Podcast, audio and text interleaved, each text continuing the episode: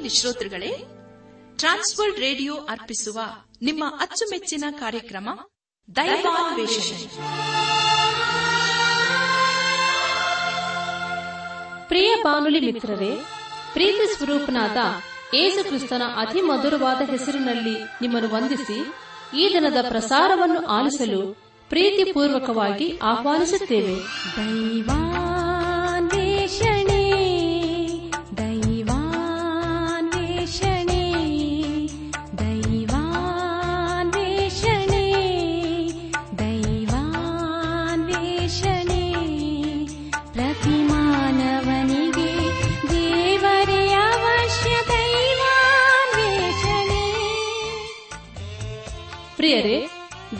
ಸ್ವರೂಪದಲ್ಲಿ ನಿರ್ಮಿಸಲ್ಪಟ್ಟ ಮಾನವ ಕುಲವು ಕ್ರಿಸ್ತೇಸುವಿನಲ್ಲಿ ದೊರೆಯುವ ನಿರಂತರವಾದ ಸಂತೋಷ, ಶಾಂತಿ ಪಾಪ ಕ್ಷಮಾಪಣೆ ನಿತ್ಯ ಜೀವ ಹೊಂದಬೇಕೆಂದು ದೇವರ ಚಿತ್ತವಾಗಿದೆ. ಈ ಶುಭ ಸಂದೇಶವನ್ನು ನಿಮ್ಮೊಂದಿಗೆ ನಾವು ಹಂಚಿಕೊಳ್ಳಲು ಹರ್ಷಿಸುತ್ತೇವೆ. ನಾವೀಗ ಪ್ರಸಾರ ಮಾಡುವ ಸುಮಧೂರ ಗೀತೆ ಹಾಗೂ ದೈವ ಸಂದೇಶವನ್ನು ಆಲಿಸಿ, ನೀವು ಹೊಂದಿಕೊಳ್ಳುವ ಆಶೀರ್ವಾದಗಳನ್ನು ನಮ್ಮೊಂದಿಗೆ ಹಂಚಿಕೊಳ್ಳಬೇಕೆಂದು ವಿನಂತಿಸುತ್ತಾ ಈ ಕಾರ್ಯಕ್ರಮಕ್ಕೆ ಮತ್ತೊಮ್ಮೆ ಸ್ವಾಗತ ಕೋರುತ್ತೇವೆ.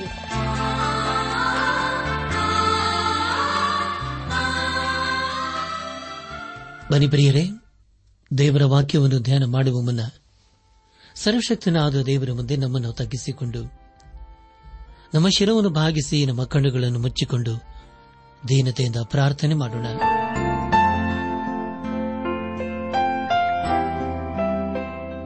ಭೂಪರ ಲೋಕಗಳ ಒಡೆಯನೇ, ಎಲ್ಲ ಆಶೀರ್ವಾದಗಳಿಗೂ ಮೂಲ ಕಾರಣನೇ. ಈ ಸಮಯದಲ್ಲಿ ದೇವಾಂದಿನ ಪರಿಶುದ್ಧವಾದ ನಾಮನ್ನು ಕೊಂಡಾಡ್ತೇವೆ ನಿನ್ನೆ ನಮ್ಮನ್ನು ಎಷ್ಟೋ ಪ್ರೀತಿ ಮಾಡಿದಂತ ದೇವರು ಸಾಕಿದಂತ ದೇವರು ಸಲಹಿದಂತ ದೇವರಪ್ಪ ನೀನು. ನೀನೆ ನಮ್ಮನ್ನು ಬೇಟೆಗಾರನ ಬಲೆಯಿಂದಲೂ ಮರಣಕರ ವ್ಯಾಧಿಗಳಿಂದ ತಪ್ಪಿಸಿದಂತ ದೇವರು ನೀನು. ನಮ್ಮ ಜೀವಿತ ಕಲವೆಲ್ಲ ದೇವಾಂದಿನ ನಂಬಿಗಸ್ತನಾಗಿದ್ದುಕೊಂಡು, ಇಲ್ಲಿವರೆಗೂ ನಮ್ಮ ನಡೆಸಿದ್ದೇ ಸ್ತೋತ್ರಪ್ಪ. ನಾವಿನ್ನು ಹೆಚ್ಚಾಗಿ ನಿನ್ನನ್ನು ನಿನ್ನ ವಾಕ್ಯವನ್ನು ಪ್ರೀತಿ ಮಾಡುತ್ತಾ ನಿನ್ನ ಆಶೀರ್ವಾದಕ್ಕೆ ಪಾತ್ರಗಳು ದಯ ತೋರಿಸು. ಎಲ್ಲ ಘನಮಾನ ಮಹಿಮೆ ಪ್ರಭಾವಗಳು ನಿನಗೆ ಮಾತ್ರ ಸಲ್ಲುವುದಾಗಲಿ. ತಮ್ಮ ಪ್ರಾರ್ಥನೆ ಸ್ತೋತ್ರಗಳನ್ನು ಏಸುವಿಗಾಗಿ ಕೇಳುತ್ತಂದೆ ಆಮೇಲೆ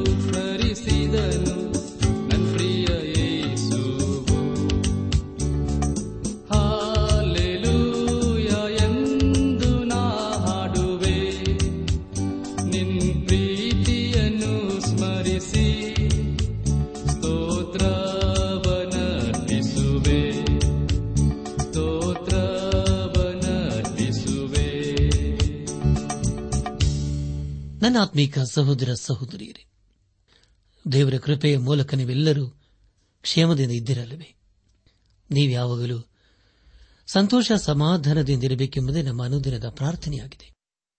ಪ್ರೇರೆ ದೇವರು ನಿಮ್ಮ ಜೀವಿತದಲ್ಲಿ ಮಾಡಿದಂಥ ಉಪಕಾರಗಳ ಕುರಿತು ನಮ್ಮೊಂದಿಗೆ ಪತ್ರದೊಂದಿಗೆ ಹಂಚಿಕೊಳ್ಳುವಿರಾ?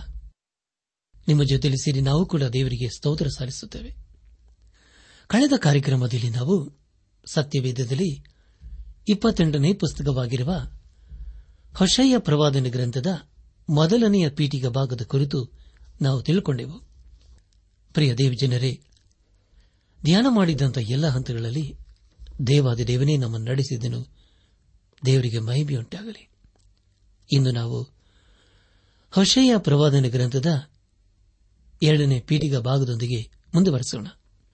ಈಗ ಹೊಷೆಯನು ಗೋಮೇರಳನ್ನು ಮದುವೆ ಮಾಡಿಕೊಂಡು ತನ್ನ ಮನೆಗೆ ಸೇರಿಸಿಕೊಂಡಿದ್ದಾನೆ. ಈಗ ಆಕೆಗೆ ಇಬ್ಬರು ಗಂಡು ಮಕ್ಕಳು. ಒಂದು ಹೆಣ್ಣು ಮಗುವಿದೆ. ಹಶೈನು ಗೋಮೇರಳನ್ನು ಮದುವೆ ಮಾಡಿಕೊಂಡಂತ ವಿಷಯ ಅದು ಮನೆ ಮನೆ ಮಾತಾಯಿತು. ಯಾಕಂದರೆ ಗೊಮೇರಳ ಹಿಂದಿನ ಜೀವಿತ ಆಗಿತ್ತು. ಆಕೆಯನ್ನು ಮದುವೆ ಮಾಡಿಕೊಳ್ಳುವಂತ ದೇವರೇ ಅವನಿಗೆ ತಿಳಿಸಿದ್ದನು. ಧರ್ಮಶಾಸ್ತ್ರದ ಪ್ರಕಾರ ವ್ಯಭಿಚಾರಣೆಯನ್ನು ಕಲಿಸಿದು ಕೊಲ್ಲಬೇಕಾಗಿತ್ತು. ಆದರೆ ದೇವರು ಅಂತಹ ವ್ಯಭಿಚಾರಣೆಯನ್ನು ಮದುವೆ ಮಾಡಿಕೋ ಎಂಬುದಾಗಿ ಹೇಳಿದ್ದನು. ಹೊಷೇನು ಇಂತಹ ಪರಿಸ್ಥಿತಿಯಲ್ಲೂ ದೇವರ ಮಾತಿಗೆ ವಿಧೇಯನಾದನು. ಮೊದಲಿನ ಮಗನ ಹೆಸರು ಇಸ್ರೇಲ್. ಆ ಹೆಸರಿನ ಅರ್ಥವೇನೆಂದರೆ ದೇವರು ಚದರಿಸುತ್ತಾನೆ ಅಥವಾ ದೇವರು ಮುಯ್ಯ ತಿರಿಸುತ್ತಾನೆ ಎಂಬುದಾಗಿ. ಪ್ರಿಯ ಜನರೇ ಇಲ್ಲಿ ಸರ್ವಶಕ್ತನಾದ ದೇವರು ಹೋಶೇನಿಗೆ ಯೇಹು ಕುಟುಂಬದ ಕುರಿತು ತಿಳಿಸುತ್ತಾನೆ. ಯೇಹುವು ದೇವರ ಅಪ್ಪಣೆ ಮೇರೆಗೆ ಆಹಾಬನ ಕುಟುಂಬವನ್ನು ನಾಶ ಮಾಡುತ್ತಾನೆ ಆದರೆ ಅವನು ಹಾಗೆ ಮಾಡುವುದರಲ್ಲಿ ದ್ವೇಷದಿಂದಲೂ ವೈಯಕ್ತಿಕವಾದಂತಹ ಪ್ರತಿಕಾರದಿಂದಲೂ ಮಾಡುತ್ತಾನೆ.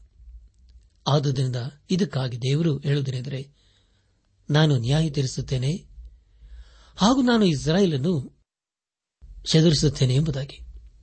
ಅದೇ ಸಮಯದಲ್ಲಿ ಪ್ರಿಯರೇ, ದೇವರು ಹೇಳುವುದಂದರೆ, ನಾನು ಕರುಣೆಯಿಂದ ನ್ಯಾಯ ತೀರಿಸುತ್ತೇನೆ ಎಂಬುದಾಗಿ. ಕರ್ತಲ್ ಪ್ರಿಯರಾದವರೇ, ಈಗ ಹೊಶೇನ ಮಗಳ ಕುರಿತು ತಿಳ್ಕೊಳ್ಳೋಣ. ಮಗಳ ಹೆಸರು ಲೋರು ಹಾಮ ಎಂಬುದಾಗಿ. ಆ ಹೆಸರಿನ ಅರ್ಥವೇನೆಂದರೆ, ತಂದೆಯ ವಾತ್ಸಲ್ಯವನ್ನು ಅರಿಯದವಳು ಎಂಬುದಾಗಿ. ಅಂದರೆ ಆಕೆ ಒಬ್ಬ ಅನಾಥ ಮಗಳಾಗಿರಲಿಲ್ಲ. ಆದರೆ ತನ್ನ ತಂದೆ ಯಾರು ಎಂಬುದಾಗಿ ಆಕೆಗೆ ಸರಿಯಾಗಿ ತಿಳಿದಿರಲಿಲ್ಲ. ಅದೇ ಸಮಯದಲ್ಲಿ ಹೊಷೈನ ಮನೆಯಲ್ಲಿ ನಡೆಯುತ್ತಿದ್ದ ಅವ್ಯವಹಾರಗಳ ಕುರಿತು ಅವನಿಗೆ ತಿಳಿದಿರಲಿಲ್ಲ. ಪ್ರಿಯರೇ, ಇದರ ಮೂಲಕ ದೇವರು ಉತ್ತರ ರಾಜ್ಯದ ಇಸ್ರಾಯೇಲರಿಗೆ ಹೋಲಿಸುತ್ತಿದ್ದಾನೆ. ಅದಕ್ಕೆ ಕಾರಣ ಅವರು ದೇವರನ್ನು ಬಿಟ್ಟು ದೇವರ ಆಸೆ ಪಡುವ ಆರಾಧನೆಯನ್ನು ಮಾಡುತ್ತಿದ್ದಾರೆ. ಅಂದರೆ ದೇವರಲ್ಲಿ ಹೇಳುವ ಅರ್ಥವೇನೆಂದರೆ, ಇನ್ನೂ ನಾನು ಅವರ ಮೇಲೆ ವಾತ್ಸಲ್ಯ ಇಡುವುದಿಲ್ಲ. ಯಾಕೆಂದರೆ ನಾನು ನಿಮ್ಮ ತಂದೆಯಲ್ಲ ಎಂಬುದಾಗಿ. ಕಡೆ ಮಗನ ಹೆಸರು ಲೋ ಅಮ್ಮಿ ಎಂಬುದಾಗಿ. ಆ ಹೆಸರಿನ ಅರ್ಥವೇನೆಂದರೆ ನೀವು ನನ್ನ ಪ್ರಜೆಗಳಲ್ಲ ಎಂಬುದಾಗಿ. ಪ್ರಿಯರೇ, ಈ ಮಾತನ್ನು ಏಕವಚನದಲ್ಲಿ ಹೇಳುವುದಾದರೆ ನೀನು ನನ್ನ ಮಗನಲ್ಲ ಎಂಬ ಅರ್ಥವನ್ನು ಕೊಡುತ್ತದೆ. ಹಾಗಾದರೆ ಪ್ರಿಯರೇ, ಇದರ ಮೂಲಕ ಹೊಸೇನಿಗೆ ಯಾವ ಸಂದೇಶವಿದೆ? ಹಾಗೂ ಆಧುನಿಕ ಲೋಕದಲ್ಲಿ ಜೀವಿಸುವ ನಮಗೆ ಯಾವ ಸಂದೇಶವಿದೆ? ನಾವೆಲ್ಲರೂ ದೇವರ ಮಕ್ಕಳಾಗಿದ್ದೇವೆ. ಆದರೆ ದೇವರಲ್ಲಿ ಹೇಳುವ ಅರ್ಥವೇನೆಂದರೆ, ನನಗೆ ನನ್ನ ಮಕ್ಕಳ ಕುರಿತು ಗೊತ್ತಿದೆ. ನನ್ನ ಮಕ್ಕಳು ನನ್ನನ್ನಲ್ಲದೆ ಬೇರೆಯವರಿಂದ ಬಂದವರಲ್ಲ ಎಂಬುದಾಗಿ. ಪ್ರಿಯರೇ, ಒಬ್ಬ ವ್ಯಕ್ತಿ ದೇವರ ಮಗನು ಅಥವಾ ಮಗಳಾಗಬೇಕಾದರೆ ಯೇಸು ಕ್ರಿಸ್ತನ ಮೇಲೆ ನಂಬಿಕೆ ಇರಿಸಬೇಕು. ಯೇಸು ಕ್ರಿಸ್ತನ ಕಾಲದಲ್ಲಿ ನಾವು ಅಬ್ರಾಹ್ಮನ ಮಕ್ಕಳು ಎಂಬುದಾಗಿ ಹೇಳಿಕೊಂಡವರಿಗೆ ಹೀಗೆ ಹೇಳಿದನು. ಏನೆಂದರೆ, ನೀವು ದೇವರ ಮಕ್ಕಳು ಎಂಬುದಾಗಿ ಹೇಳಿಸಿಕೊಳ್ಳುವುದಕ್ಕೆ ಯೋಗ್ಯರಲ್ಲ ಎಂಬುದಾಗಿ. ಪ್ರಿಯರೇ, ನಾವು ಲೋ ಅಮ್ಮಿಗಳ, ಅಂದರೆ ನಾವು ದೇವರ ಮಕ್ಕಳ ಅಥವಾ ಯಾರ ಮಕ್ಕಳು? ನಾವು ದೇವರ ಮಕ್ಕಳಾಗುವಂತಹ ಸಾಧ್ಯತೆ ಉಂಟು ಯೋಹನ್ ಬರೆದ ಸುವಾರ್ತೆ ಮೊದಲನೇ ಅಧ್ಯಾಯ ಹನ್ನೆರಡನೇ ವಚನದಲ್ಲಿ ಹೀಗೆ ಓದುತ್ತೇವೆ. ಯಾರ್ಯಾರು ಆತನನ್ನು ಅಂಗೀಕರಿಸಿದರೋ, ಅಂದರೆ ಆತನ ಹೆಸರಿನಲ್ಲಿ ನಂಬಿಕೆ ಇಟ್ಟರೋ, ಅವರಿಗೆ ದೇವರ ಮಕ್ಕಳಾಗುವ ಅಧಿಕಾರ ಕೊಟ್ಟನು ಎಂಬುದಾಗಿ. ನನ್ನಾತ್ಮಿಕ ಸಹೋದರ ಸಹೋದರಿಯರೇ ಹೊಸೇನ ಕುಟುಂಬದ ಕಥೆಯು ಒಂದು ಕಣ್ಣೀರಿನ ಕುಟುಂಬವಾಗಿದೆ. ಹಾಗೂ ಅದರಲ್ಲಿಯೇ ಮುಂದುವರೆದಿದೆ. ಈಗ ಗೋಮೆರಳು ಮನೆಯನ್ನು ಬಿಟ್ಟು ಹೋಗಿ ಅದೇ ಹಳೆ ಅನೈತಿಕ ಜೀವಿತವನ್ನು ಸಾಗಿಸುತ್ತಿದ್ದಾಳೆ. ಈಗ ಸರ್ವಶಕ್ತನಾದ ದೇವರು ಯಹೋಶೇನಿಗೆ ಹೊಶೇನೆ ನೀನು ಎಷ್ಟು ಸಾಧ್ಯವೋ ಅಷ್ಟನ್ನು ಮಾಡಿದ್ದಿ. ಗೊಮ್ಮೆರಳನ್ನು ಪರಿವರ್ತಿಸುವುದಕ್ಕೆ ಸಾಕಷ್ಟು ಪ್ರಯತ್ನ ಪಟ್ಟಿದ್ದಿ ಆದರೆ ಅದರಿಂದ ಯಾವ ಪ್ರಯೋಜನವೂ ಆಗಲಿಲ್ಲ. ಆಕೆ ಇಷ್ಟದಂತೆ ಹೋಗಲಿ ಬಿಡು ಎಂಬುದಾಗಿ ಹೇಳಿದನಾ? ಖಂಡಿತವಾಗಿ ಹಾಗೆ ಹೇಳಲಿಲ್ಲ. ಆದರೆ ಹೇಳಿದ್ದೇನೆಂದ್ರೆ ಹೊಶೇನೆ ನೀನು ಹೋಗಿ ಆಕೆಯನ್ನು ಮನೆಗೆ ಹಿಂದಿರುಗಿ ಕರೆದುಕೊಂಡು ಬಾ ಎಂಬುದಾಗಿ. ಅದರಂತೆ ಹೊಶೇನು ಆಕೆಯನ್ನು ಹುಡುಕಲು ಹೋದನು. ಸಿಕ್ಕಿದಳು, ಕರೆದನು. ಆದರೆ ಆಕೆ ಮನೆಗೆ ಬರುವುದಕ್ಕೆ ನಿರಾಕರಿಸಿದಳು. ತದನಂತರ ಹೊಶೇನು ಆಕೆ ಬೆಳಗ್ಗೆ ಮಕ್ಕಳನ್ನು ಕಳಿಸಿ ಮನೆಗೆ ಬರುವಂತೆ ಅವರ ಮೂಲಕ ಕೇಳಿಕೊಂಡನು. ಆದರೂ ಕೂಡ ಆಕೆ ಹಿಂದಿರುಗಲಿಲ್ಲ. ಪ್ರಿಯರೇ ಅಂದಿನ ದಿವಸಗಳಲ್ಲಿ ಒಬ್ಬ ಸ್ತ್ರೀಯು, ಹೀಗೆ ಮಾಡಿದೆಯಾದರೆ ಆಕೆಯು ತಾನೇ ಸ್ವತಃ ಬೇರೆಯವರಿಗೆ ದಾಸಳಾಗುವುದಕ್ಕಾಗಿ ತನ್ನನ್ನೇ ಮಾರಿಕೊಳ್ಳುತ್ತಿದ್ದಳು. ಈಗ ಹೊಶೆಯನ್ನು ಆಕೆ ಬಳಿಗೆ ಹೋಗಿ ಆಕೆಯನ್ನು ಮತ್ತೆ ಮನೆಗೆ ಹಿಂದಿಗೆ ಕರೆಕೊಂಡು ಬಂದನು. ಪ್ರೇರೆ ಈ ಎಲ್ಲಾ ಸಂಗತಿಗಳು ನಮ್ಮ ರಕ್ಷಕನಾದ ಯೇಸುಕ್ರಿಸ್ತನ ಕುರಿತು ತಿಳಿಸಿಕೊಡುತ್ತದೆ. ಆತನು ನಮ್ಮನ್ನು ಸೃಷ್ಟಿಸಿದನು. ಈಗ ನಾವು ಆತನಿಗೆ ಸಂಬಂಧಪಟ್ಟವರು ಆಗಿದ್ದೇವೆ. ಆದರೆ ಈಗ ನಾವು ತಪ್ಪಿತಸ್ಥರಾಗಿ ಆತನ ಬಳಿಗೆ ಹೋಗದೆ ನಮ್ಮ ಪ್ರೀತಿಯನ್ನು, ನಮ್ಮ ಮಮತೆಯನ್ನು, ನಮ್ಮ ಸಮಯವನ್ನು ಈ ಲೋಕದ ಆಶೆಗಳಿಗೆ ಒಪ್ಪಿಸಿಕೊಟ್ಟಿದ್ದೇವೆ. ನಾವು ಪಾಪಿಗಳಾಗಿರುವಾಗಲೇ ನಮಗೋಸ್ಕರ ಆತನು ಈ ಭೂಮಿಗೆ ಬಂದು ನಮ್ಮನ್ನು ಹರಸಿನ ಜೀವಿತದಿಂದ ಬಿಡಿಸಿ ತನ್ನ ಮಕ್ಕಳನ್ನಾಗಿ ಸ್ವೀಕರಿಸಿಕೊಂಡಿದ್ದಾನೆ. ಪ್ರಿಯರೇ, ಇದು ಎಂಥ ಅದ್ಭುತವಾದಂಥ ಪ್ರೀತಿಯಲ್ಲವೇ? ಗೋಮೆರಳು ಈಗ ಮನೆಗೆ ಬಂದಿದ್ದಾಳೆ. ಲೋಕದ ಕೆಟ್ಟ ಅನುಭವ ಆಕೆಯಾಗಿದೆ ಹಾಗಾದರೆ ಆಕೆಯು ಹೊಸೇನಿಗೆ ನಂಬಿಗಸ್ತಲಾದ ಹೆಂಡತಿಯಾದಳ ಅದರ ಕುರಿತು ಸತ್ಯವೇದದಲ್ಲಿ ಎಲ್ಲಿಯೂ ತಿಳಿಸುವುದಿಲ್ಲ. ಆದರೆ ಹೊಶೇನು ಅವಮಾನ ತಾಳಲಾರದೆ ನಾಚಿಗೆಯಿಂದ ಮನೆ ಬಿಟ್ಟು ಹೋಗಿದ್ದಾನೆ. ಪ್ರಿಯರೇ, ಈ ಎಲ್ಲಾ ಸಂಗತಿಗಳು ಇಸ್ರಾಯೇಲರಿಗೆ ಹೋಲಿಕೆಯಾಗಿದೆ. ಅವರ ವಿಷಯದಲ್ಲಿ ಹೇಳುವುದೇನೆಂದರೆ, ನೀವು ದೇವರ ವಿಷಯದಲ್ಲಿ ಅಪನಂಬಿಗಸ್ತರಾಗಿದ್ದೀರಿ. ದೇವರು ನಿಮ್ಮ ವಿಷಯದಲ್ಲಿ ಹೇಗೆ ಅಂದುಕೊಂಡಾನು? ನೀವು ದೇವರ ಹೃದಯವನ್ನು ದುಃಖಕ್ಕೆ ನಡೆಸಿದ್ದೀರಿ ಎಂಬುದಾಗಿ. ಪ್ರೇರಿ ಇದು ಎಂಥ ಭಯಂಕರವಾದಂಥ, ದುಃಖಕರವಾದಂಥ ವಿಷಯವಲ್ಲವೇ? ಈಗ ಇಸ್ರಾಯೇಲರು ತಪ್ಪಿತಸ್ಥರಾಗಿದ್ದಾರೆ. ಅವರ ಪಾಪವು ಘೋರವಾಗಿದೆ. ಅವರು ದಂಡನೆಗೆ ಗುರಿಯಾಗಿದ್ದಾರೆ. ಇಸ್ರಾಯೇಲರಿಗೆ ದೇವರ ಕುರಿತು ಚೆನ್ನಾಗಿ ಗೊತ್ತಿತ್ತು. ಆತನು ಅವರನ್ನು ಐಗುಪ್ತದ ದಾಸತ್ವದಿಂದ ಬಿಡಿಸಿದ್ದಾನೆ. ಅದೇ ದೇವರು ಅವರಿಗೆ ಹೇಳುವುದೇನೆಂದರೆ, ನಾನು ನಿಮ್ಮನ್ನು ಐಗುಪ್ತದಿಂದ ಬಿಡಿಸಿದ ರೀತಿಯನ್ನು ನೀವೇ ಕಣ್ಣಾರೆ ಕಂಡಿರಿ. ಆದರೆ ನೀವು ನನ್ನನ್ನು ಬಿಟ್ಟು ನಾನು ಅಸಹ್ಯ ಪಡುವ ಆರಾಧನೆಯನ್ನು ಮಾಡಿ ನನಗೆ ಕೋಪ ಬಿಬ್ಬಿಸಿದ್ದೀರಿ ಎಂಬುದಾಗಿ. ಕರ್ತಲ ಪ್ರಿಯರಾದವರೇ, ಅವರ ಪಾಪವು ಬಹು ಭಯಂಕರವಾಗಿತ್ತು ಒಂದು ವೇಳೆ ನಾವು ಅಂದುಕೊಳ್ಳಬಹುದು. ಏನೆಂದರೆ ಅಪನಂಬಿಕೆಯು ದೊಡ್ಡ ಪಾಪ ಎಂಬುದಾಗಿ. ಒಂದು ರೀತಿಯಲ್ಲಿ ಅದು ದೊಡ್ಡ ಪಾಪವೇ ಆಗಿದೆ. ನಾವೆಲ್ಲರೂ ದೇವರ ವಿಷಯದಲ್ಲಿ ತಿರುಗಿ ಬಿದ್ದವರು. ಆದರೆ ನಾವು ದೇವರಿಗೆ ಸ್ತೋತ್ರ ಹೇಳಬೇಕು. ಯಾಕಂದರೆ, ಯೇಸು ಕ್ರಿಸ್ತನು ನಮ್ಮನ್ನು ಪಾಪದಲ್ಲಿ ಬಿಡಿಸುವುದಕ್ಕೋಸ್ಕರ ತಾನೇ ಯಜ್ಞಾರ್ಪಿತನಾದನು. ನಾವು ಆತನಲ್ಲಿ ನಂಬಿಕೆ ಇರಿಸುವುದಾದರೆ, ಖಂಡಿತವಾಗಿ ನಾವು ರಕ್ಷಿಸಲ್ಪಡುತ್ತೇವೆ. ಖಂಡಿತವಾಗಿಯೂ ಅಪನಂಬಿಕೆ ಎಂಬ ವಿಷಯ ಬಹು ಭಯಂಕರವಾದದ್ದು ಆದರೆ ಅದಕ್ಕೆ ಪರಿಹಾರವಿದೆ. ಆ ಪರಿಹಾರವು ಯೇಸುಕ್ರಿಸ್ತನೇ. ಒಂದು ವೇಳೆ ನಾವು ಅಪನಂಬಿಕೆಯಲ್ಲಿಯೇ ಮುಂದುವರಿಯುವುದಾದರೆ, ಒಂದು ದಿನ ನಾವು ಸಂಪೂರ್ಣವಾಗಿ ಬಿಡಲ್ಪಡುತ್ತೇವೆ ನಾಶವಾಗುತ್ತೇವೆ ಲೋಕದಲ್ಲಿ ಮತ್ತೊಂದು ಪಾಪವಿದೆ. ಆ ಪಾಪ ಯಾವುದೆಂದರೆ, ಬೆಳಕಿಗೆ ವಿರುದ್ಧವಾಗಿ ಜೀವಿಸುವುದೂ ಆಗಿದೆ. ಒಂದು ವೇಳೆ ನಾವು ದೇವರ ಸುವಾರ್ತೆಯನ್ನು ತಿರಸ್ಕರಿಸುವುದಾದರೆ, ನಾವು ಬೆಳಕಿಗೆ ವಿರುದ್ಧವಾಗಿ ಜೀವಿಸುತ್ತಾ ಇದ್ದೇವೆ ಎಂದು ಅರ್ಥ. ಒಂದು ಕಾಲದಲ್ಲಿ ನಾವು ದೇವರ ಅಸೆ ಪಡುವ ಆರಾಧನೆ ಮಾಡಿ ದೇವರಿಂದ ಬಹುದೂರ ಹೋಗಿದ್ದೆವು.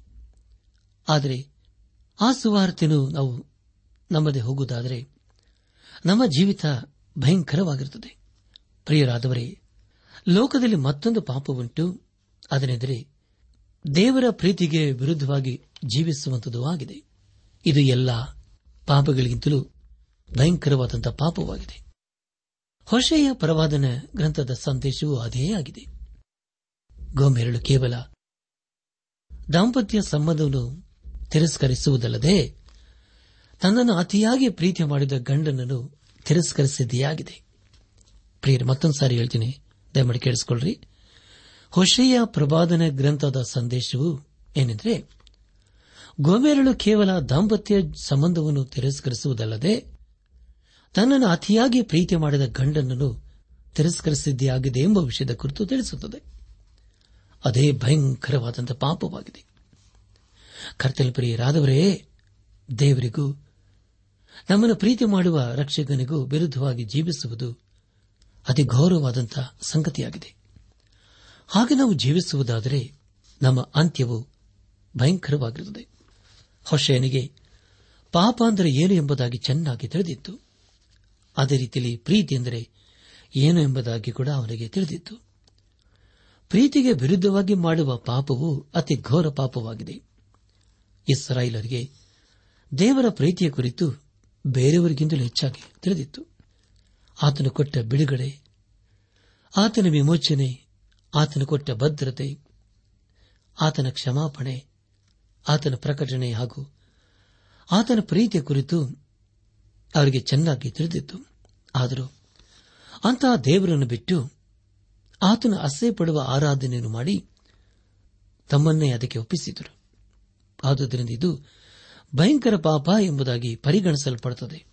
ಆದರೂ ದೇವರು ಅವರ ಕೈಯನ್ನು ಬಿಡಲಿಲ್ಲ. ಪ್ರೀತಿಗೆ ಜಾಯವಾಯಿತು. ಈಗ ನಾನು ಹೊಸೆಯ ಪ್ರವಾದನ ಗ್ರಂಥದ ಮೂರು ವಚನಗಳನ್ನು ತಿಳಿಸುತ್ತೇನೆ. ಆ ವಚನಗಳು ದೇವರ ಕುರಿತು ತಿಳಿಸುತ್ತದೆ. ಹೊಸೆಯ ಪ್ರವಾದನ ಗ್ರಂಥ ನಾಲ್ಕನೇ ಅಧ್ಯಾಯ ಹದಿನೇಳನೇ ವಚನದಲ್ಲಿ ಎಫ್ರಾಯಿಮರು ದೇವರು ಅಸಹ್ಯ ಪಡುವ ಆರಾಧನೆಯನ್ನು ಮಾಡಿದರು ಎಂಬುದಾಗಿ ತಿಳಿದುಬರುತ್ತದೆ. ಹೊಷಯ ಹನ್ನೊಂದನೇ ಅಧ್ಯಾಯ ಎಂಟರಲ್ಲಿ ಹೀಗೆ ಓದುತ್ತೇವೆ, ಎಫ್ರಾಯಿಮೇ ನಾನು ನಿನ್ನನ್ನು ಹೇಗೆ ತ್ಯಜಿಸಲಿ? ಇಸ್ರಾಯೇಲೇ, ಹೇಗೆ ನಿನ್ನನ್ನು ಕೈಬಿಡಲಿ? ಅಯ್ಯೋ, ನಿನ್ನನ್ನು ಆತ್ಮದ ಗತಿಗೆ ಹೇಗೆ ತರಲಿ? ಚೇಬೋಯಿಮೀನಂತೆ ಹೇಗೆ ನಾಶ ಮಾಡಲಿ ನನ್ನೊಳಗೆ ಮನಸ್ಸು ತಿರುಗಿತು, ಕರಳು ತೀರ ಮರಗಿತು ಎಂಬುದಾಗಿ. ನನ್ನಾತ್ಮಿಕ ಸಹೋದರ ಸಹೋದರಿಯರೇ, ದೇವರು ಹೇಳುವುದೇನೆಂದರೆ, ನಾನು ಇಸ್ರಾಯಿಲರನ್ನು ಬಿಡುವುದಿಲ್ಲ ಎಂಬುದಾಗಿ. ಯಾಕಂದರೆ ದೇವರು ಅವರನ್ನು ಬಹಳವಾಗಿ ಪ್ರೀತಿ ಮಾಡುತ್ತಿದ್ದಾನೆ.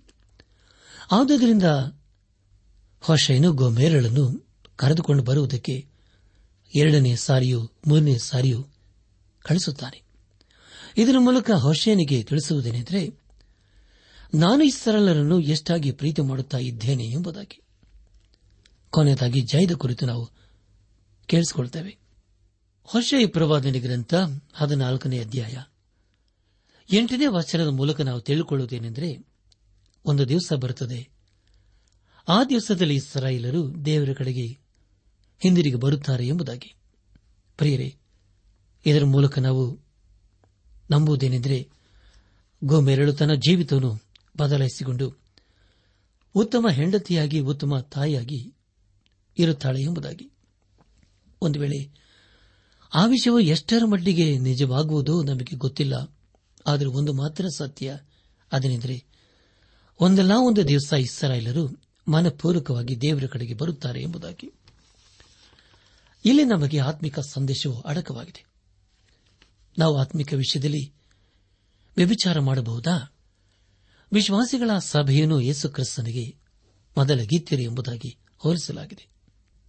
ಅಪಸನ ಪೌಲನ್ನು ಕೊರೆತ ಸಭೆಗೆ ಬರೆದಂತ ಎರಡನೇ ಪತ್ರಿಕೆ ಹನ್ನೊಂದನೇ ಅಧ್ಯಾಯ ಎರಡನೇ ವಚನದಲ್ಲಿ ಹೀಗೆ ಓದುತ್ತೇವೆ. ಯಾಕಂದರೆ ದೇವರಲ್ಲಿರುವಂತ ಚಿಂತೆಯಿಂದಲೇ ನಾನು ನಿಮ್ಮ ವಿಷಯದಲ್ಲಿ ಚಿಂತಿಸುತ್ತೇನೆ. ನಿಮ್ಮನ್ನು ಕ್ರಿಸ್ತನೆಂಬ ಒಬ್ಬನೇ ಪುರುಷನಿಗೆ ಶುದ್ಧ ಕನ್ಯೆಯಂತೆ ಒಪ್ಪಿಸಬೇಕೆಂದು ನಿಮ್ಮನ್ನು ಆತನಿಗೆ ನಿಶ್ಚಯ ಮಾಡಿದೆಯಲ್ಲ ಎಂಬುದಾಗಿ. ಕರ್ತನ ಪ್ರಿಯರಾದವರೇ, ನಿಮಗಾಗಿ ಮತ್ತೊಂದು ಸಾರಿ ಒತ್ತನೆ ದಯಮಾಡಿ ಕೇಳಿಸಿಕೊಳ್ಳ್ರಿ. ಅಪೋಸನದ ಪೌಲನ್ನು ಕೊರೆಂದ ಸಭೆಗೆ ಬರೆದಂತ ಎರಡನೇ ಪತ್ರಿಕೆ ಹನ್ನೊಂದನೇ ಅಧ್ಯಾಯ ಎರಡನೇ ವಚನ. ಯಾಕೆಂದರೆ ದೇವರಲ್ಲಿರುವಂತಹ ಚಿಂತೆಯಿಂದಲೇ ನಾನು ನಿಮ್ಮ ವಿಷಯದಲ್ಲಿ ಚಿಂತಿಸುತ್ತೇನೆ. ನಿಮ್ಮನ್ನು ಕ್ರಿಸ್ತನೆಂಬ ಒಬ್ಬನೇ ಪುರುಷನಿಗೆ ಶುದ್ಧ ಕನ್ಯೆಯಂತೆ ಒಪ್ಪಿಸಬೇಕೆಂದು ನಿಮ್ಮನ್ನು ಆತನಿಗೆ ನಿಶ್ಚಯ ಮಾಡಿದೆಯೇನಲ್ಲ ಎಂಬುದಾಗಿ. ನನ್ನ ಆತ್ಮಿಕ ಸಹೋದರ ಸಹೋದರಿಯರೇ, ಯೇಸು ಕ್ರಿಸ್ತನು ಪ್ರಕರಣ ಗ್ರಂಥ ಎರಡನೇ ಅಧ್ಯಾಯ, ಎರಡರಿಂದ ನಾಲ್ಕನೇ ವಚನಗಳಲ್ಲಿ ಎಫ್ಎಸ್ ಸಭೆಗೆ ಹೀಗೆ ಹೇಳುತ್ತಾನೆ, ಅದೇನೆಂದರೆ ಏಳು ನಕ್ಷತ್ರಗಳನ್ನು ಬಲಗೈಲಿ ಇಡುಕೊಂಡು ಏಳು ಚಿನ್ನದ ದೀಪಸ್ತಂಭಗಳ ಮಧ್ಯದಲ್ಲಿ ತಿರುಗಾಡುವಾತನು ಹೇಳುವುದೇನೆಂದರೆ, ನಿನ್ನ ಕೃತ್ಯಗಳನ್ನು, ಪ್ರಯಾಸವನ್ನು ತಾಳ್ಮೆಯನ್ನು ಬಲ್ಲೆನು, ನಿನ್ನ ದುಷ್ಟರನ್ನು ಸಹಿಸಲಾರಿ ಅಪೋಸ್ತರಲ್ಲದಿದ್ದರೂ ತಮ್ಮನ್ನು ಅಪೋಸ್ತಲರೆಂದು ಹೇಳಿಕೊಳ್ಳುವವರನ್ನು ನೀನು ಪರೀಕ್ಷಿಸಿ ಅವರನ್ನು ಸುಳ್ಳುಗಾರರೆಂದು ಕಂಡುಕೊಂಡಿ. ನೀನು ತಾಳ್ಮೆಯುಳ್ಳವನಾಗಿ ನನ್ನ ಹೆಸರಿನ ನಿಮಿತ್ತ ಬಾಧೆಯನ್ನು ಸೈರಿಸಿಕೊಂಡು ಬೇಸರಗೊಳ್ಳಲಿಲ್ಲ. ಇದನ್ನೆಲ್ಲ ಬಲೆನು ಆದರೆ ಮೊದಲು ನಿನಗಿದ್ದ ಪ್ರೀತಿಯನ್ನು ನೀನು ಬಿಟ್ಟು ಬಿಟ್ಟಿದ್ದೆಂದು ನಾನು ನಿನ್ನ ಮೇಲೆ ತಪ್ಪು ಹೊರಿಸಬೇಕಾಗುತ್ತದೆ ಎಂಬುದಾಗಿ. ಕರ್ತಲ್ ಪ್ರಿಯರಾದವರೇ ನಮ್ಮ ಆತ್ಮಿಕ ಸಿದ್ಧಾಂತಗಳು ಏನೇ ಇರಬಹುದು, ಆದರೆ ಅದು ಯಾವುದು ಮುಖ್ಯವಲ್ಲ. ಮುಖ್ಯವಾಗಿರುವಂತಹ ಸಂಗತಿ ಏನೆಂದರೆ, ನಾವು ದೇವರನ್ನು ಎಷ್ಟು ಮಾತ್ರ ಪ್ರೀತಿ ಮಾಡುತ್ತೇವೆ ಎಂಬುದಾಗಿ. ನಾವು ಆತನ ಮೇಲೆ ಇತ್ತ ಮೊದಲನೇ ಪ್ರೀತಿಯನ್ನು ಬಿಟ್ಟುಬಿಟ್ಟಿದ್ದೇವೋ? ಆತನನ್ನು ಇಂದು ನಾವು ಪ್ರೀತಿ ಮಾಡುತ್ತಾ ಇದ್ದೇವೆಯೋ ಹೊಶಯ ಅಂದರೆ ರಕ್ಷಕನು ಎಂಬುದಾಗಿ. ಮತ್ತೊಂದು ರೀತಿಯಲ್ಲಿ ಯಹೋಶವ ಎಂದು ಅರ್ಥ. ಅದಕ್ಕೆ ಇಬ್ರಿಯ ಭಾಷೆಯಲ್ಲಿ ಯೇಸು ಎಂಬುದಾಗಿ ಕರೆಯಲಾಗುತ್ತದೆ. ಹೊಸ ಒಡಂಬಡಿಕೆಯಲ್ಲಿ ಯೇಸು ಕ್ರಿಸ್ತನ ಸಭೆಗೆ ಮೊದಲಿಂಗನು. ಆದರೆ ಹಳೆ ಒಡಂಬಡಿಕೆಯಲ್ಲಿ ಹೊಸೈನು ಬರೆದ ಪ್ರವಾದನ ಗ್ರಂಥವು ಆತ್ಮಿಕ ಜಾರತ್ವಕ್ಕೆ ಗುರುತಾಗಿದೆ. ಕರ್ತನ ಪ್ರಿಯರಾದವರೇ, ಪ್ರಕಟಣೆ ಗ್ರಂಥದ ಹದಿನೇಳನೇ ಅಧ್ಯಾಯವು ಸತ್ಯವೇದದಲ್ಲಿ ಬಹು ಭಯಂಕರವಾದಂತಹ ಅಧ್ಯಾಯವಾಗಿದೆ. ಅದರಲ್ಲಿ ಸಭೆಯನ್ನು ಬಾಬೇಲ್ ಎಂಬ ಜಾರಸ್ಥರಿಗೆ ಹೋಲಿಸಲಾಗಿದೆ. ಇಂದು ಲೋಕದಲ್ಲಿ ಅನೇಕರು ದೇವರ ವಿಷಯದಲ್ಲಿ ಕಪಟಿಗಳಂತೆ ಇರುತ್ತಾರೆ. ದೇವರೇ, ನಿನ್ನನ್ನು ಪ್ರೀತಿಸುತ್ತೇನೆ ಎಂಬುದಾಗಿ ಹೇಳುತ್ತಾರೆ. ಆದರೆ ಅವರು ದೇವರನ್ನು ಪ್ರೀತಿ ಮಾಡುವುದಿಲ್ಲ. ಯೇಸುಕ್ರಿಸ್ತನ ಅಂಥವರನ್ನು ತನ್ನಗೂ ಅಲ್ಲ, ಬೆಚ್ಚಗೂ ಅಲ್ಲ ಎಂಬುದಾಗಿ ಹೇಳುತ್ತಾನೆ. ಪ್ರಿಯರೇ, ಯೇಸುಕ್ರಿಸ್ತನೊಂದಿಗಿನ ನಮ್ಮ ಆತ್ಮಿಕ ಸಂಬಂಧ ಹೇಗಿದೆ? ಒಂದು ವೇಳೆ ನಾವು ಯೇಸು ಕ್ರಿಸ್ತನನ್ನು ಪ್ರೀತಿ ಮಾಡದೆ ಹೋದರೆ ಅದರ ಮೂಲಕ ನಾವು ಮಹಾ ಪಾಪವನ್ನು ಮಾಡುತ್ತೇವೆ. ಅಷ್ಟೇ ಅಲ್ಲದೆ ಪ್ರಿಯರೇ, ಅದರ ಮೂಲಕ ಒಂದು ವಿಷಯ ತಿಳಿದು ಬರುತ್ತದೆ. ಅದೇನೆಂದರೆ ನಮ್ಮನ್ನು ಪ್ರೀತಿ ಮಾಡುವ ನಮಗೋಸ್ಕರ ಜೀವಿ ಕೊಟ್ಟ ಯೇಸು ಕ್ರಿಸ್ತನನ್ನು ನಾವು ತಿರಸ್ಕರಿಸಿದ ಹಾಗೆ ಇರುತ್ತದೆ ಎಂಬುದಾಗಿ. ಅದಕ್ಕೆ ಸಮಾನವಾದಂತಹ ಪಾಪ ಲೋಕದಲ್ಲಿ ಮತ್ತೊಂದಿಲ್ಲ. ಹೌದಲ್ಲ ಪ್ರಿಯರೇ, ಯೇಸು ಕ್ರಿಸ್ತನು ನಮಗೆ ತನ್ನ ಜೀವವನ್ನೇ ಕೊಟ್ಟಿದ್ದಾನೆ. ತನ್ನ ರಕ್ತವನ್ನು ಸುರಿಸಿದ್ದಾನೆ. ನಮ್ಮನ್ನು ಪಾಪದಿಂದಲೂ ಶಾಪದಿಂದಲೂ ಬಿಡುಗಡೆಯನ್ನು ಕೊಟ್ಟಿದ್ದಾನೆ. ಹಾಗಾದರೆ ಆತನನ್ನು ನಾವು ಪ್ರೀತಿ ಮಾಡುವುದು ಬೇಡವಾ? ಆತನಿಗೆ ವಿಧೇಯರಾಗಿ ನಾವು ಜೀವಿಸುವುದು ಬೇಡವಾ? ಹಾಗಾದರೆ ಪ್ರಿಯರೇ, ಈ ಸಮಯದಲ್ಲಿ ನಮ್ಮನ್ನು ನಾವು ಪರೀಕ್ಷಿಸಿಕೊಳ್ಳೋಣ. ಇಸ್ರಾಯಿಲರು ಪದೇ ಪದೇ ದೇವರಿಗೆ ಅವಿಧೇಯರಾದರು. ಆದರೆ ಅವರು ದೇವರನ್ನು ಸರಿಯಾಗಿ ಪ್ರೀತಿ ಮಾಡಲಿಲ್ಲ. ದೇವರನ್ನು ಅರ್ಥ ಮಾಡಿಕೊಳ್ಳಲಿಲ್ಲ. ಆದರೂ ಕೂಡ, ಪ್ರಿಯರೇ, ಅವರ ಜೀವಿತದಲ್ಲಿ ದೇವರು ಯಾವಾಗಲೂ ಚಿಂತಿಸುತ್ತಾ ಇದ್ದನು ಅವರು ತನ್ನ ಕಡೆಗೆ ಇಂದೆಲ್ಲ ನಾಳೆ ಬರುತ್ತಾರೆ ಎಂಬುದಾಗಿ ಕಾದಿದ್ದನು. ಎಲ್ಲಾ ಸಮಯಗಳಲ್ಲಿ ಅವರಿಗೆ ತನ್ನ ವಾತ್ಸಲ್ಯವನ್ನು ತೋರಿಸಿದನು. ಈ ಸಂದೇಶವನ್ನು ಆಲಿಸುತ್ತಿರುವ ನನಾತ್ಮಿಕ ಸಹೋದರ ಸಹೋದರಿಯರೇ, ದೇವರ ವಾಕ್ಯವನ್ನು ಕೇಳಿಸಿಕೊಂಡಿದ್ದೇವೆ. ಅದಕ್ಕೆ ನಮ್ಮ ಪ್ರತಿಕ್ರಿಯೆ ಏನಾಗಿದೆ ಯೇಸು ಕ್ರಿಸ್ತ ನಮ್ಮನ್ನು ಪ್ರೀತಿ ಮಾಡಲಿಲ್ಲವಾ? ನಮಗೆ ಆತನು ತನ್ನ ಜೀವನ ಕೊಡಲಿಲ್ಲವಾ? ಆತನು ಇನ್ನೆಷ್ಟು ಪ್ರೀತಿ ಮಾಡಬೇಕಾಗಿತ್ತು? ನಾವು ಪಾಪಿಗಳಾಗಿದ್ದಾಗಲೇ ನಮ್ಮನ್ನು ಪ್ರೀತಿ ಮಾಡಿದಂಥ ದೇವರು ಆತನಲ್ಲವೇ? ಹಾಗಾದರೆ ಪ್ರಿಯರೇ ನಾವು ಆತನ ಬಳಿಗೆ ಬರೋಣ. ಆತನಿಗೆ ನಮ್ಮ ಜೀವಿತವನ್ನು ಸಮರ್ಪಿಸಿಕೊಳ್ಳೋಣ. ಇಂದಿನ ಒಪ್ಪಿಕೊಳ್ಳೋಣ. ಬೇಡಿಕೊಳ್ಳೋಣ, ಯೇಸುವೇ, ನಾನು ನಿನ್ನ ಬಳಿಗೆ ಬಂದಿದ್ದೇನೆ. ನನ್ನ ಪಾಪವನ್ನು ಕ್ಷಮಿಸು. ನಿನ್ನ ಮಗನಾಗಿ ನಿನ್ನ ಮಗಳಾಗಿ ನನ್ನನ್ನು ಅಂಗೀಕರಿಸುವ ಎಂಬುದಾಗಿ ಹೇಳೋಣ ಪ್ರಿಯರೇ. ಹಾಗೆ ಹೇಳುವುದಾದರೆ ಪ್ರಿಯರೇ, ಅದಕ್ಕಿಂತಲೂ ಉತ್ತಮವಾದಂಥ ತೀರ್ಮಾನ ಮತ್ತೊಂದಿಲ್ಲ. ಅದಕ್ಕಿಂತಲೂ ಶ್ರೇಷ್ಠವಾದಂಥ ಮಾತು ಮತ್ತೊಂದಿಲ್ಲ. ಹಿಂದೆ ನಾವು ಆತನ ಬಳಿಗೆ ಬಂದು, ಆತನನ್ನು ನಮ್ಮ ಸ್ವಂತ ರಕ್ಷಕನು ವಿಮೋಚಕನು ನಾಯಕನೆಂಬುದಾಗಿ ಹಿಂದೆ ಅಂಗೀಕರಿಸಿಕೊಂಡು, ಆತನ ಮಾರ್ಗದಲ್ಲಿ ನಾವು ಜೀವಿಸುತ್ತಾ ಆತನ ಆಶೀರ್ವದಕನ ಪಾತ್ರರಾಗೋಣ. ಹಾಗಾಗುವಂತೆ ತಂದೆಯಾದ ದೇವರು ಯೇಸು ಕ್ರಿಸ್ತನ ಮೂಲಕ ನಮ್ಮೆಲ್ಲರನ್ನು ಆಶೀರ್ವದಿಸಿ ನಡೆಸಲಿ.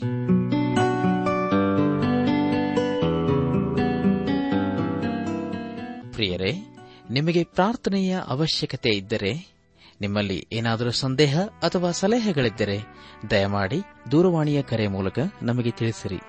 ನಮ್ಮ ಮೊಬೈಲ್ ದೂರವಾಣಿ ಸಂಖ್ಯೆ ಒಂಬತ್ತು ಎಂಟು ನಾಲ್ಕು ಐದು ಆರು ಒಂದು ಆರು ನಾಲ್ಕು ಒಂದು ಎರಡು.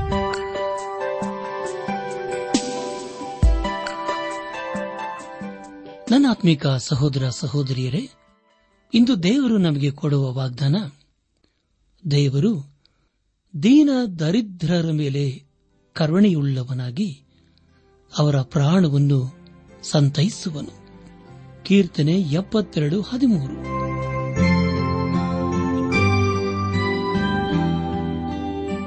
ನಮ್ಮ ನೆಚ್ಚಿನ ಶ್ರೋತೃಗಳೇ, ಇದುವರೆಗೂ ಪ್ರಸಾರವಾದ ದೈವಾನ್ವೇಷಣೆ ಕಾರ್ಯಕ್ರಮವನ್ನ ಆಲಿಸಿದ್ದಕ್ಕಾಗಿ ತುಂಬಾ ವಂದಿಸುತ್ತೇವೆ. ಸೋಮವಾರದಿಂದ ಶುಕ್ರವಾರದವರೆಗೂ ಪ್ರಸಾರವಾಗುವ ಈ ಕನ್ನಡ ಕಾರ್ಯಕ್ರಮದ ಗುಣಮಟ್ಟವು ಇನ್ನೂ ಉತ್ತಮವಾಗಿ ರೂಪುಗೊಳಿಸಲು ನಿಮ್ಮ ಅಮೂಲ್ಯವಾದ ಸಲಹೆಗಳಿಗಾಗಿ ನಾವು ಎದುರು ನೋಡುತ್ತೇವೆ. ನಿಮ್ಮ ನೆಚ್ಚಿನ ಗೀತೆ ಮರುಪ್ರಸಾರ ಮಾಡಬೇಕಾಗಿ ಕೋರಿದರೆ ನಮ್ಮ ವಿಳಾಸಕ್ಕೆ ಇಂದೇ ಸಂಪರ್ಕಿಸಿ. ನಿಮ್ಮ ಪತ್ರಗಳು ನಮಗೆ ಪ್ರೋತ್ಸಾಹ ನೀಡುವುದಲ್ಲದೆ ನಿಮಗಾಗಿ ನಾವು ಮನಸ್ಸಾರೆ ಪ್ರಾರ್ಥಿಸುತ್ತೇವೆ.